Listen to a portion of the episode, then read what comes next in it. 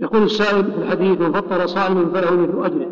هل ذلك خاص بالفقراء أم يعم الأغنياء وغيرهم؟ ظاهر الحديث العموم. ظاهر الحديث العموم. ما خص به الفقراء؟ تفطير الصوام قرب إلى الله وطاعة إلى الله سبحانه وتعالى. لكن الفقراء أحوج إلى ذلك. الفقراء في حاجة إلى هذا. وإذا فقر إخوانا من أقاربه ومن جيرانه وغير الأغنياء فهذا فيه فضل كبير. وفيه تعاون.